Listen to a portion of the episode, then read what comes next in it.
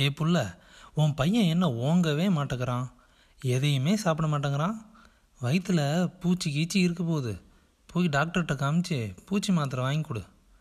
அப்படின்னு நம்ம ஊரில் பாட்டிமார்கள்லாம் குழந்தையோட அம்மா கிட்ட சொல்கிறத நம்ம எல்லாரும் கேட்டிருப்போம். இன்னைக்கு எபிசோடில் குழந்தைகளில் ஏற்படுற குடல் புழுக்கள் ஏன் வருது?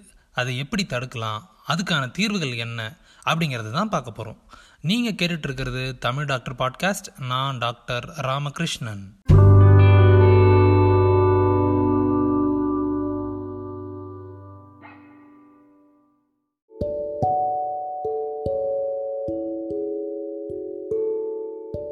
குடல் புழுக்களில் பல வகைகள் இருக்குது இதில் மனிதர்களோட குடலில் ரொம்ப காமனாக வாழக்கூடியதுன்னு பார்த்தீங்கன்னா ஊசி புழுக்கள் கொக்கி புழுக்கள் உருளை புழுக்கள் மற்றும் தட்டை புழுக்கள்.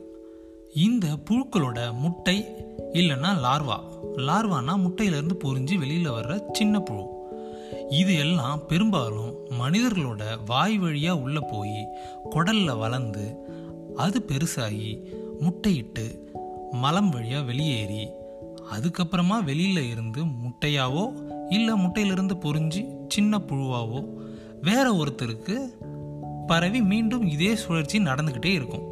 அதனால் ஒருத்தருக்கு வந்தால் அந்த மொத்த குடும்பத்துக்கும் வர்றதுக்கு நிறைய வாய்ப்பு இருக்குது பொதுவாக இந்த புழுக்களோட முட்டையோ இல்லை பொரிந்த புழுக்களோ நம்மளுடைய மண்ணில் நிறைய இருக்கிறதுக்கு வாய்ப்பு இருக்குது அதனால் இந்த புழுக்களுடைய முட்டை இல்லைன்னா லார்வாக்கள்லாம் நம்ம சுத்தமில்லாத உணவுப் பொருட்களை சாப்பிடும்போது அதாவது கழுவாத பழங்கள் கழுவாத காய்கறிகளை அப்படியே எடுத்து சாப்பிட்றது கை கழுவாமலே சாப்பிட்றது.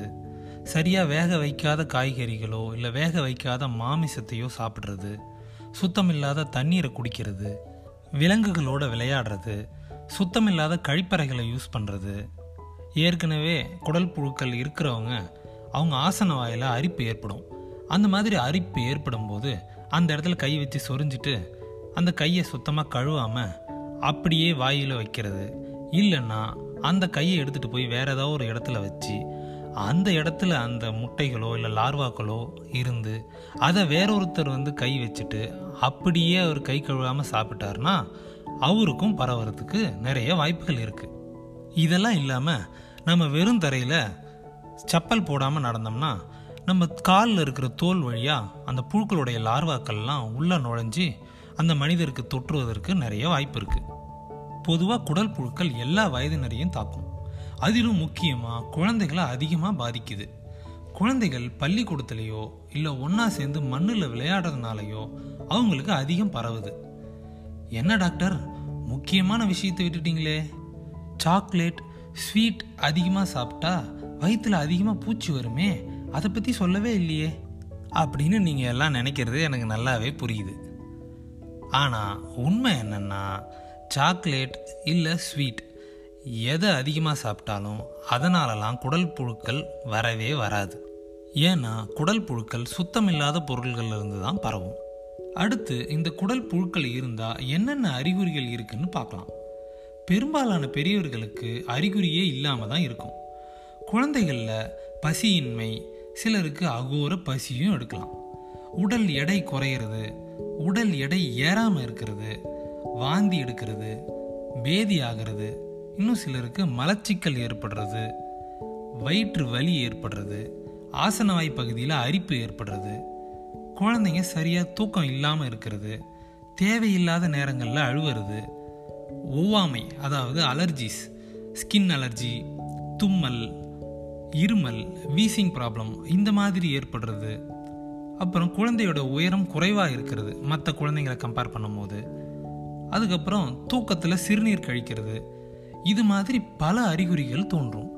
இதில் முக்கால்வாசியான பிரச்சனைகள் பார்த்தீங்கன்னா இரும்பு சத்து குறைபாட்டாலையும் புரதச்சத்து குறைபாட்டாலையும் தான் வருது. ஏன்னா குழந்தை சாப்பிட்ற உணவில் இருக்கிற சத்துக்களை புழுக்கள் நல்லா உறிஞ்சி கொழுத்து வளரும். ஒரு சில குழந்தைகளுக்கு குடல் அடைப்பு ஏற்படக்கூட வாய்ப்பு இருக்குது.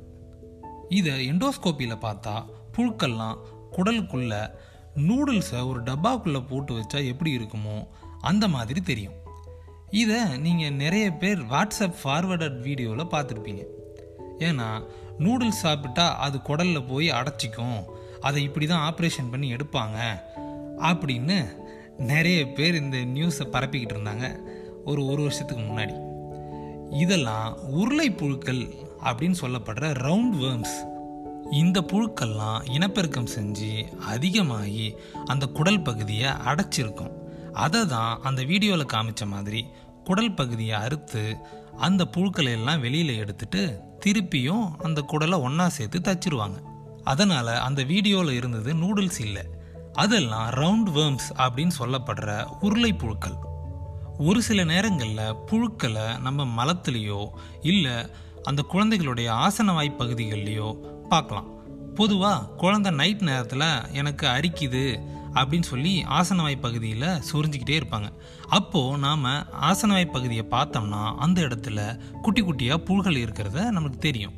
சரி இப்போ புழுக்கள்லாம் வந்துருச்சு. இதுக்கு நம்ம நீங்கிறதுக்கு என்னென்ன செய்யணும் அப்படின்னு பார்த்தீங்கன்னா ரொம்ப சிம்பிள் தான். நம்ம மருத்துவர்கிட்ட போனால் அவர் சரியான டோஸில் சரியான மருந்தை கொடுத்து அதை குணமாக்கிடுவார். பொதுவாக இதுக்கு ரெண்டு டோஸ் தான் மருந்து தேவைப்படும். முதல் டோஸை முதல் நாள் நைட் போட சொல்லுவாங்க. அதுக்கப்புறம் ரெண்டு வாரங்கள் கழித்து மீண்டும் ஒரு டோஸ் போட சொல்லுவாங்க. இது எதனாலனா முதல் டோஸ் போடும்போது அந்த புழுக்களுடைய வளர்ந்த புழுக்கள் எல்லாம் இறந்து போயிடும். ஆனால் அந்த முட்டைகள்லாம் அப்படியே தான் இருக்கும். அந்த முட்டைகளை இந்த மருந்தால் அழிக்க முடியாது. அதனால் அந்த முட்டைகள் பொறிச்சு வெளியில் வர்றதுக்கு தோராயமாக ஒரு ரெண்டு வாரம் டைம் எடுத்துக்கும். அதனால் நம்ம மீண்டும் ரெண்டு வாரம் கழித்து அதே மருந்தை அந்த டோஸ்லேயே போட்டோம்னா அந்த முட்டையிலிருந்து பொறிஞ்சு வந்த புழுக்கள் எல்லாமே இறந்து போயிடும். சரி இப்போ இந்த குடல் புழுக்கள் வராமல் எப்படியெல்லாம் தடுக்கலாம் அப்படின்னு பார்க்கலாம். முதல்ல சாப்பிட்றதுக்கு முன்னாடியும் கழிப்பறையை யூஸ் பண்ணதுக்கு அப்புறமும் கைகளை சுத்தமாக சோப்பு போட்டு கழுவணும். இது கண்டிப்பாக நம்ம குழந்தைகளுக்கு சொல்லிக் கொடுக்க வேண்டிய ஒரு நல்ல பழக்கம். இதுக்கப்புறம் குழந்தைகளுடைய நகங்களை அதிகம் வளர விடாமல் கரெக்டாக அதை வெட்டிக்கிட்டே இருக்கணும். இதை சொன்ன உடனே நைன்டிஸ் கிட்ஸுக்கெல்லாம் ஸ்கூல் ஞாபகம் வரும். ஏன்னா வார வாரம் மண்டே மார்னிங் ஆனால் ப்ரேயர் முடிஞ்ச உடனே நம்ம பிஇடி வாதியார் எல்லாரும் கையை நீட்டுங்க. நகத்தெல்லாம் வெட்டிட்டீங்களா? அப்படின்னு பார்த்துட்டு யாராவது நகை வெட்டலைன்னா அந்த கையிலேயே ரெண்டு அடி போடுவார். இது நிறைய பேர் அனுபவிச்சிருப்பீங்கன்னு நினைக்கிறேன். நானும் நிறைய அனுபவப்பட்டிருக்கேன். அடுத்து பழங்களை அப்படியே சாப்பிடாம சுத்தமாக கழுவிட்டு அதுக்கப்புறம் சாப்பிட்றது. அப்புறம் சுத்தம் இல்லாத இடத்துல உணவுகளை தவிர்க்கிறது. அப்புறம் நல்லா சமைச்ச உணவுகளை சாப்பிட்றது. இந்த விலங்குகள்கிட்ட இல்லை குழந்தைகள் கூட மண்ணில் விளையாண்டதுக்கு அப்புறம் குழந்தைகளுடைய கைகளை சுத்தமாக கழுவி விடுறது. அப்புறம் எங்கே வெளியில் போனாலும் செருப்பு போட்டுக்கிட்டு வெளியில் போகிறது இந்த முறைகளை பின்பற்றினா ஓரளவுக்கு நம்மளால் குடல் புழுக்களுடைய தொற்றிலிருந்து பாதுகாத்துக்க முடியும். இதெல்லாம் போக உலக சுகாதார நிறுவனம் நிறைய நாடுகளில் இந்த குடல் புழுக்களுடைய தாக்கம் அதிகமாக இருக்கிறதுனால குழந்தைகளுடைய உடல்நிலை சரியில்லாமல் போகிறது மனநிலை சரியில்லாமல் போகிறது இந்த காரணங்களால் எல்லாரும் கம்பல்சரி டிவார்மிங் பண்ணுங்க அப்படின்னு சொல்லியிருக்கு. நம்ம இந்திய கவர்மெண்ட்டும் வருடத்திற்கு ரெண்டு முறை டிவார்மிங் டே அதாவது குடல் புழு நீக்கம் அதை ரெண்டு முறை வருடத்துக்கு செய்கிறாங்க. அதில் albendazole tablet four hundred MG டேப்லெட்டை ஒரு வயதுக்கு மேற்பட்ட குழந்தைகள் ஒன்றுலேருந்து இரண்டு வயதுக்குள்ளே இரநூறு மில்லிகிராமும் இரண்டு வயதுக்கு மேலேருந்து பன்னிரெண்டு வயது வரை இருக்கிற குழந்தைங்களுக்கு நானூறு மில்லிகிராமும் சிங்கிள் டோஸாக கொடுக்குறாங்க. அதுக்கப்புறம் ஆறு மாதம் கழித்து அதையே திரும்பி ரிப்பீட் பண்ணுறாங்க இது போக வயதுக்கு வந்த பெண்கள் மற்றும் கர்ப்பிணிகள் இவங்களுக்கெல்லாம் கூட இந்த டிவார்மிங் பண்ணுறாங்க என்ன கேட்டால் நாம் எல்லாருமே வருடத்திற்கு இரண்டு முறை இந்த பூச்சி மாத்திரைகளை யூஸ் பண்ணுறது ரொம்ப ரொம்ப நல்லது. ஏன்னா நம்ம ஊரில் குடல் புழுக்களுடைய தாக்கம் ரொம்ப ரொம்ப அதிகமாக இருக்குது அதனால் நம்ம எல்லாருமே இந்த அல்பண்டசோல் டேப்லெட்டை ஒரு ஃபோர் ஹண்ட்ரட் எம்ஜி டேப்லெட்டை வருடத்திற்கு இரண்டு முறை எடுத்துக்கிறது ரொம்ப நல்லது. கர்ப்பிணி பெண்களை பொறுத்த வரைக்கும் இந்த மாத்திரையை முதல் பன்னிரெண்டு வாரங்களில் யூஸ் பண்ணக்கூடாது. அதற்கு அடுத்தது யூஸ் பண்ணலாமா வேணாமான்னு மருத்துவருடைய ஆலோசனையை பெற்று அதற்கு தகுந்த மாதிரி யூஸ் பண்ணிக்கலாம். இதெல்லாம் இல்லாமல் நம்ம மக்களுக்கு இன்னொரு பெரிய சந்தேகம் இருக்குது பூச்சி மாத்திரையை ஆறு மாதத்துக்கு ஒரு தடவை தான் போடணும். அதுக்கு நடுவில் யூஸ் பண்ணவே கூடாது. யூஸ் பண்ணால் ஏதோ பெரிய பிரச்சனை வந்துடும் அப்படிலாம் நிறைய பேர் சொல்லுவாங்க. ஆனால் அதெல்லாம் உண்மை இல்லை. உங்கள் குழந்தைக்கு குடலில் புழுக்கள் இருந்தால் நீங்கள் அதை மலத்துலேயோ இல்லை குழந்தையுடைய ஆசனவாய் பகுதியிலையோ பார்க்குறீங்க இல்லை குழந்தை ஆசனவாய் பகுதியை ரொம்ப சொரிஞ்சிக்கிட்டே இருக்காங்க அப்படின்னா தாராளமாக மருத்துவர்கிட்ட கேட்டு அந்த பூச்சி மாத்திரையை வாங்கி கரெக்டான டோஸில் கொடுக்கணும். ஒரு சில குழந்தைகளுக்கு நம்ம காமனாக யூஸ் பண்ணுற அல்பண்டசோல் மருந்து வேலை செய்யாது. அப்படி இருக்கும்போது அதற்கு பதிலாக வேறு சில மருந்துகளை யூஸ் பண்ணுவாங்க. அதனால் மருத்துவருடைய ஆலோசனைப்படி நடக்கணும். ஓகே ஃப்ரெண்ட்ஸ் இன்றைக்கி எபிசோடு உங்கள் எல்லாத்துக்கும் பயனுள்ளதாக இருந்திருக்கும்னு நினைக்கிறேன். மீண்டும் ஒரு இன்ட்ரெஸ்டிங்கான டாப்பிக்கோடு உங்களை சந்திக்கிறேன். அதுவரை இணைந்திருங்கள் என் இதயத்தில். உங்கள் கருத்துக்கள் சந்தேகங்கள் எதுவாக இருந்தாலும் டிஸ்கிரிப்ஷனில் கொடுத்துருக்க இமெயில் ஐடிக்கு மெயில் பண்ணுங்கள் இல்லைன்னா கீழே இருக்க லிங்க்குக்கு வாய்ஸ் மெசேஜ் பண்ணுங்கள் உங்களுக்கு வேறு ஏதாவது டாபிக் வேணும் அப்படின்னா தாராளமாக என்னை காண்டாக்ட் பண்ணுங்கள் நன்றி.